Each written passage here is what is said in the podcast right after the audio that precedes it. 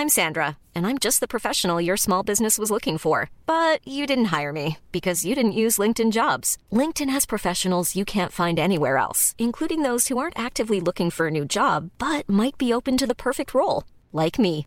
In a given month, over 70% of LinkedIn users don't visit other leading job sites. So if you're not looking on LinkedIn, you'll miss out on great candidates like Sandra. Start hiring professionals like a professional. Post your free job on linkedin.com/people today. Welcome to This Date in Weather History for Thursday, January 6th. I'm AccuWeather.com's Evan Myers. Tropical storm Zeta, the 26th and last storm of the 2005 2006 hurricane season, died off in the central Atlantic on January 6, 2006.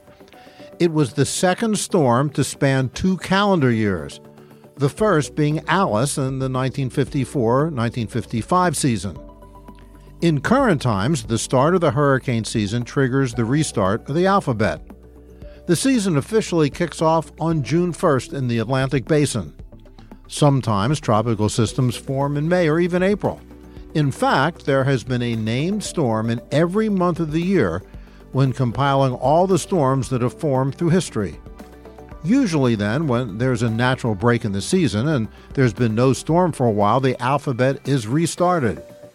Most of these modern protocols were established by the World Meteorological Organization in the 1950s and 60s, with some refinements after that. That's why the 2005 2006 season was still using the end of the alphabet with Zeta. But the 1954 1955 season, before the rules were worked out, the alphabet was already restarted with Alice. And that's what happened on January 6th. Be sure to tune in tomorrow for a brand new episode and find out what happened on this date in weather history. Listen to Weather Insider every weekday for a discussion on trending weather news. You'll get detailed insight into major weather events and learn the why behind the weather, gaining knowledge on terms like what's a nor'easter.